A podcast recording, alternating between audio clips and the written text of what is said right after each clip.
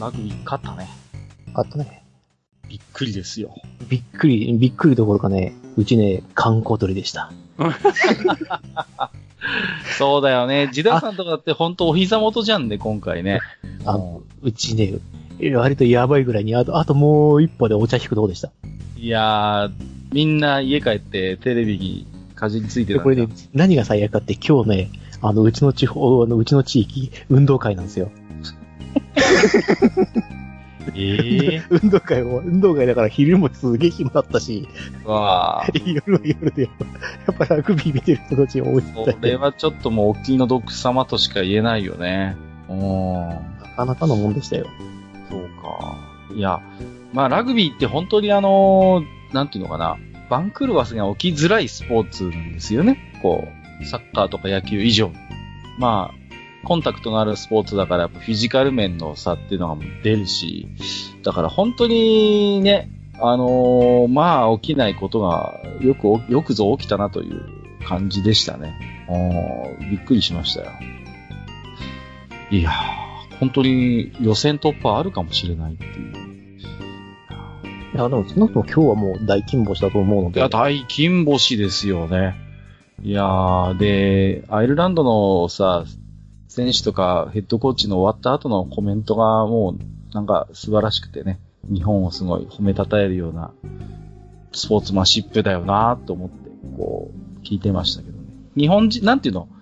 勝ったチームの選手のインタビューよりも、負けた相手のチームのこう、コメントが刺さったなっていう感じですね。まあ、ですよね。あの、ああいうスポーツだからこそ、あの、真摯にならなくてはならない。そうそうそう。みたいな、その、コンタクトのあるスポーツだからこそなんですよ。ね、まあ、ノーサイドって言いますけど、いやー、いいもん見せてもらったな、今日は。うん。だってね、あの、そちらだって、ひあの、比較的日本の中ではそのラグビーの熱が高い方の県ですもんね。うん。いや、うちの方なんか本当にそうよ、やっぱり。あのー昔の話をすればね、あの、新日鉄釜石って、まあね、あの、チームがあって、あの、で、神戸製鋼が7連覇する前は、それこそ新日鉄釜石が、まあ、まあ、実業団で7連覇してね、ラグビーフィーバーがあったところですから、こっちは。まあ今やね、すっかり面白いおじさんになっちゃいましたけど、松尾裕二とかさ、あースターもいたからね。214ね。今回の敵はどうしようかな。なんかあんまり戦う機会がないやつをこうポンと出してみたいよね。ほほほ。ドラゴンか。ドラゴン。いやいやいやいドラゴン。や。いやいレッドドラゴン。やいやいやいやいや。てけててーん。ドラゴンって言えばさ、はい。今日昼間さ、ニコ生見てたんだよね。はい。そしたらさ、あの、何うんと、プレステのウィズのシナリオ1やっててさ、はいはい。あの、何よくわかってない人がやってて、で、階段でどんどん降りてってて、おう。1階からね。要はエレベーター使ってないんだよ。はい。で、ロだからロケーションセンターも行ってないくて、で、3階のマッピングしてるぐらいのところで、なんか、なんか今日が乗ったのかわかんないけど、4階、5階、6階って降りてって、あサクサクいけるからね、あそこはね。そう、そうそう。いいける、いけるからね。いけちゃうからね。そう。で、そろそろ帰るか、つった時に、ドラゴンパピーのサプライズアタック食らって、ブレスで全滅っていうのを見てね、よくああーっていう、あーあー、ウィズだーっていう。る。で先、生でもね、ブレスは飛んできますからね、そう、。それで、あの、救援、救援隊出さなきゃっつって、救援隊のレベルが3とか4とかで、ああ、これはかかるわ。はいや、それがね、あの、うまいこと言ってね、解消できたのさ。へーうん。まあ、それでもだいぶ、うん、マフィー先生には助けてもらってたけど。さすがにね。うん。そうでしょうな。うん。うん。よしと。じゃあ、準備が良ければ、なんとなく、はい、ぬるっとやっていただければ。ぬるっと、ぬるっとお話をして。OK。じゃあ、なんとなく撮っていきますよ。はいはい。じゃあ、撮ります。3、2、はい。えー、ということでね、今日は、えー、愚者級要は、えー、TRPG 部をやっていこうかなと思ったんですが、自堕落斎さん。あ、ね、まあね、メンツがね、あの、ちょっとね、声が足らないなと思ってる方、大正解です。そうなんです。今日はメインパーソナリティの二人と、ジダさんしかいないんですよ。うん。なんで、どうしようかなっていうところから、えーお話をしていくということで。まあでも、ね、あ、萩谷さんよろしくお願いします。はい、よろししくお願いします。く。まあでも、ジダラクサイさん、こう、TRPG の音声あるあると言いますかね。こういう感じで、人が足りねえよっていうのは、まあ、よくあります。よくありますよくある。話なんですよね。そうよくあるそうそう話です。うん比較的よくある話なんです。まあ、なんでね、今日はちょっと、まあ、何回か、キャラメイクも含めると結構 TRPG 部も回数重ねてきてるんですけれども、まあちょっとした振り返りを最初にやってみようかなとは思ってたんですけれどもね。うん。で、あのーまあ、普通はね、こう、キャラメイクの模様みたいなものって、まあ、わざわざ録音してね、こう、公開するってことはまあ、普通はやらないんですよね。こう。で、まあ、市販のティリプレイ集なんか見てても、まあ、大体もうキャラ C が出来上がってて、まあ、今回はこんな感じのキャラクターですっていう、もう出来上がった状態から大体こう、スタートするじゃないですか。はい。うん。ところが今回は、えー、実際にこう、ダイスを振ってですね、えー、もう、キャラを作っていくというところから全て収録をして公開しているということで、うん。まあ、手前味噌ですけど、やっぱりちょっと個人的には新鮮だったなというところもあるんですけれども、うん。まあ、この辺はどうですか？こう、実際に、まあ、水先案内人というかね、まあ、自堕落斎さんがいろいろと、まあ、補助をしながらキャラメイクしていったわけですけれども、はいはい。えまあ、この辺なんですけどね、あの、キャラメイクって非常に楽しい作業だっていうことを、まあ、分かっていただきたいなっていうのと、うん。あの、まあ、やっぱルール上、ちょっとね、難しい部分でもあるんですよ。キキャラメイクって分かってないと、うん。じゃあどう作ればいいの？じゃあ通りペンにパーって作ればいいのかっていうと、そうすると今度は好き、みんな好きなものやっちゃうので、あの、パーティーのバランスが取れなくなっちゃうと。やっぱりね、TRPG のね、最初の壁と言っても過言ではないんですよね。うん。遊んでみたいんだけれども、なんかキャラメイク大変そうだとか、まあ、結局、基本的にはね、複数人パーティーで遊ぶわけですから、なんていうの？あんまりこう、ね、役に立たないキャラを作ってしまって、あの、パーティーに迷惑をかけちゃいけないっていう思いも、もしかしたらあるかもしれないしね。うん。やっぱキャラメイクは実際一つの壁なのかなという気はするんですよね。うん。うん、壁ですね。あとはまあ、ロールプレイングゲームっていうぐらいですから役割を演じなきゃなんないんですよ。で、その、割り振られる役割っていうのを理解するっていう意味でも、やっぱキャラメイクはね、した方がいいんですよね。はいはい、僕は何ができるのっていうのを作っていくうちに、まあ、だってコンセプトが見えてきますよと。うんうんっていうので。で、まあ、そうね、あの、特に、えっ、と、ゴブリンスレイヤー TRPG に関しては、そのキャラの、その拡張性がちょっと高いっていう面もあるので、うん。ある程度土台をしっかり作っておかないと、うんじゃあどういう風にこう伸ばすの？っていうのは、ある程度方向性決めちゃった方がうんいいんですよ。割となんて言うんですか、こう、技能にしてもね。まあ、どちらかというと多分縛りは少ない方のシステムだと思うんですよ。はい。うんうんうん。まあ、なんていうのかな、種族によって、まあ、適性はもちろんありますよ。あるけれども、まあ、全く取れない技能とか、進めない方向性みたいなものっていうのは極力少ないシステムなのかなと思っていて、あそういう意味で言うと、まあ自由度は高いんだけれども、逆に言えばね、あのー何をしていいかわからないっていうことにも陥りがち。器用貧乏になってしまうリスクもあるのかなとは思うんですよね。ね、あと、こういう文言を使ってしまうと何をしてもいいんだっていう風になりがちなんですけども、やっぱデメリットはありますよっていうことも一応言っておかなきゃなんないかなと思うんですよ。うん。あのー例えばあの、レイヤーで、あの、魔術師をやりたいっていう場合って、すごく適性が低いんですね。うん。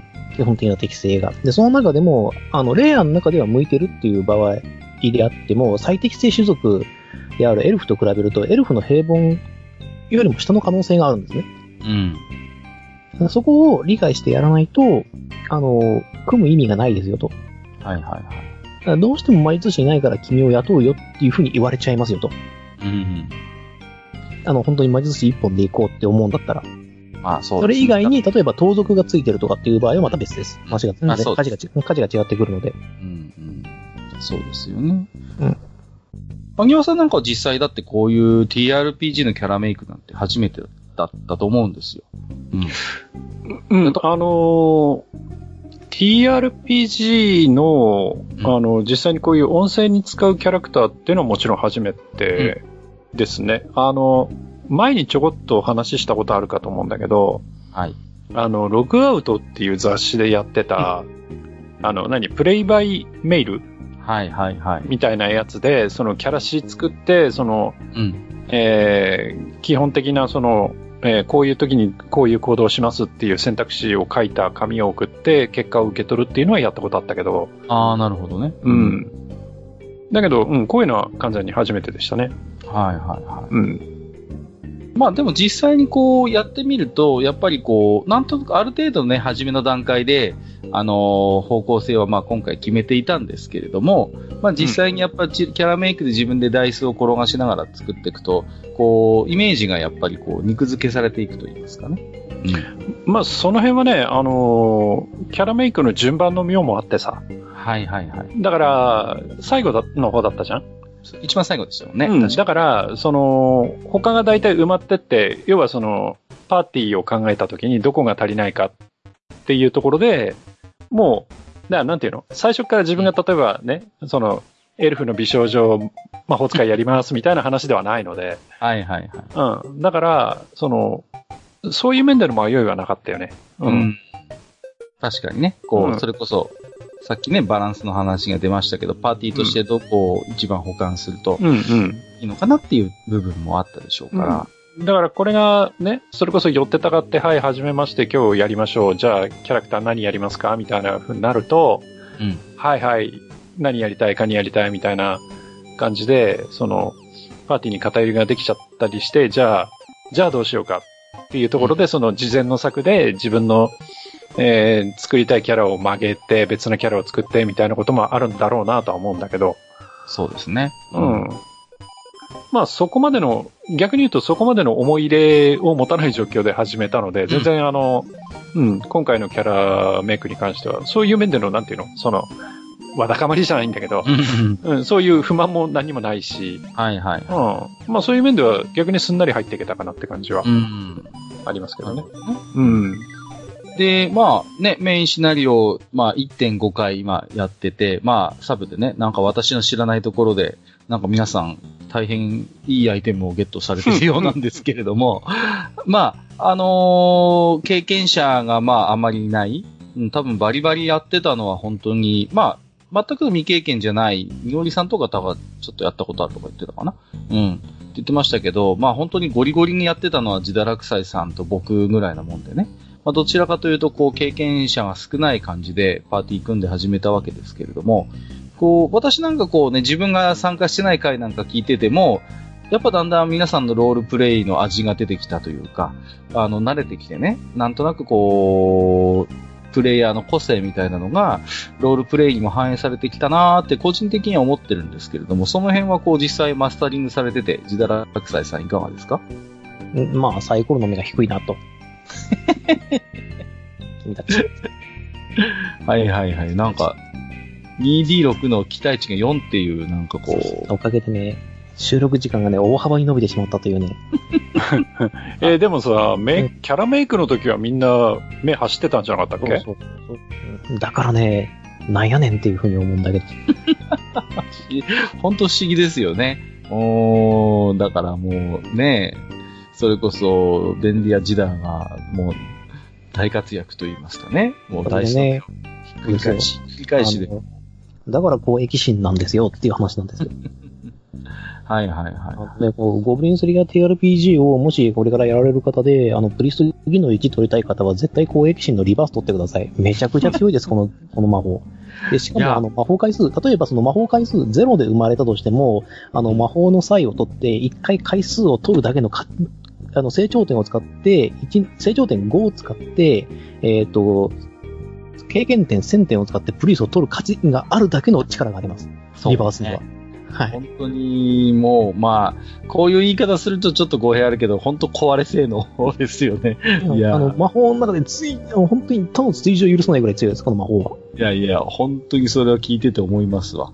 おーまあでもね、本当に、なんていうのかな。あのーだんだん、プレイングが慣れてきた感じがあって、まあ、あの、これからも楽しみなんですけれども、まあ、一つね、この TRPG 部の、まあ、裏コンセプト、個人的にはやっぱりそうやって、まあ、若干不慣れだった皆さんがだんだんこう、慣れてきて、まあ、あの、より楽しめるようになっていく様子が、まあ、少しでもこう、ポッドキャストを通じてね、あの、伝われば、まあ、あの、個人的にはねそういう、ちょっとこう、裏テーマというか、うん、そういう風に聞けるといいなとは思ってはいるんですけれどもね。うん。あれだよね。あの、リスナーさんでさ、あの、リプレイ出ないのかなって言ってくださってる方も。リプレイ集。あの、ねあのですね、あの、これがですね、TRPG のすげえ難しいところでして、はい。あの、TRPG って基本的に身内でやるもんなんで、あの、うん。身内が楽しければ基本的にはそれは成功なんですよ。うん。ただ、あの、本になるっていう、それになると外部の人が見るじゃないですか。でそれが読んで面白いかっていうと面白くは決してないんですよね。一応ネタの話になっちゃうので。まあもちろんね。でそういうのを、あの、公式がたまにやっちゃった、やっちゃってるんで、それをね、目の当たりにしてるんでね、それはね、かなりおっかないですよね。まあ、難しいんですよね。その、リプレイ集って僕もじ自分が作って出したこともあるし、あの、それこそ商業レベルから同人レベルのものまで何冊も持って読んでいるんですけど、なかなかバランス感覚が難しい。その、やっぱどうしても、ま、まあ、プレイングを進めば進むほどそうなんですけれども、やっぱそのパーティーならではの身内感みたいなものっていうのがいい意味でも出てくるし、そうでない意味でもやっぱり出てきてはしまうんですよね。そうなった時に、やっぱり全くその、前情報なしで触れた時に、まあどうなんだっていう、まあところはまあ、ジダラクサイさんのおっしゃる通りで、まあ今回ね、リプレイ集どうかなっていうお話をいただいた方も多分おそらくはですよ。あの、愚者級 TRPG 部だけではなくて、普段からその愚者の宮殿聞いていただいて、まあ、あのーまあ、全くご存知ない方よりは我々、まあメインパーソナリティ二人を含めた愚者級ファミリーに親しみを持っていただいているからこそっていうところもあるでしょうから。はい、まあね、だから、ね、そういう意味で言うと、うんうん。あの、本当にだからリスナーさん向けになんかこう作ってみても、面白いのかななんてちょっと思っちゃいましたけどもね。あの、文字起こしするの誰ですか？いや、だからそこなんですよ。文字起こしするの誰ですか？ね。文字起こしするの誰ですか？いや、本当に。ね、あの、の過去の経験ですよ。まあ、僕、だって、言うても、これを仕事にしてるので、そこそこ早いとは思うんですけど、でも、だいたい30分のプレイのリプレイ起こしするの、だいたい、荒原稿2時間ぐらいかかりますね、僕だったら。あそうなんですよね。ってことはですよ、2時間セッションしたとするとですね、まあ まあ、5、6時間ぐらいはかかるでしょう。まあ、全くあれですよ。そう表記ですね。入れとか、構成とかしない状態でそれぐらいかかりますからね。まあ、戦闘とかはね、ある程度こう、バッサリいけるんで。そうそうそう。あのーだから、その辺は、まあ、とがきというかね、実際に完全にセリフで再現するんじゃなくて、ある程度状況を説明する、まあ、ナレーションというか、を入れればね、短縮はできるんですけれども、まあ、どうでしょうね。あのー一番楽なのは音声だけをまとめてですね、音声データとして販売するっていう方が、あの、実際には多分、あの、現実味はあるんだと思います。で、実際に、そういうことをしているサークルいくつもあるんですよね。その、音声の模様の音源を、あの、販売してるっていう。で、ダウンロード販売。えー、えー、えうんうんうん。のがあるので、まあ、ね、もし需要があればということですけれどもー、ね。ねただね、あの、一応私が今回、あの、リレームやってる時に意識してるのは、リスナーさんがいるよっていうことだけは、リあの、意識してるんですよ。はいはいはい。うんこれを聞く人がいますよと。うん。なので、あの、えっ、と、枠としては、えっ、と、プレイヤーの人たちに楽しんでもらう。はい。で、リスナーの人たちが、まあ、くすっと笑えるようなところを作りましょう。で、うん他、あのー TRPG を知ってる人たちが読ん見たとしても、決して面白くはないだろうと思って、そこはもうバッサリ切っちゃってるんですよ。はいはいはい。それなんでかっていうと、あのー今回のやつは、あの、注意書きにも書いてあるんですけども、愚者級的味付けをかなり濃くしてあるんですね。世界観的にも。そうですね。はい。なので、あの、リスナーの人たちを含めた、そう、みあの、非常に狭いっていうか、TRPG の中でもそういう人たちでしか、あの、本来の意味では楽しめないような、うん。あの、シナリオ構成というか、あの、マスタリングをしちゃっているので、まあ、本当にだから、愚者級リスナー向けですよね。本当にそう言ってみればね。うんうんうん。いや、だからそうなかったら、あのね、愚者の宮殿、あの、愚者級探索でね、愚者級クイズは出さないから。まあ、普通はそうですよね。それはそ、それはそうだ。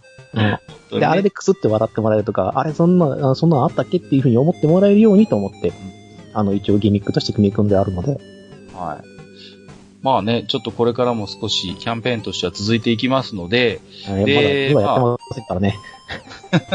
で、あ今。のまあね、今日はそんな感じで、ちょっと、まあ、あの、今までのね、ちょっと、愚者級 TRPG の活動を、まあ、振り返りつつ、えー、お話をさせていただいてるんですが、まあ、あのこういう時でもね、おまあ、急遽、こう、自堕落 GM が、ショートシナリオを作れるということを、自信満々におっしゃっていたので、おーおー、森よる森よる。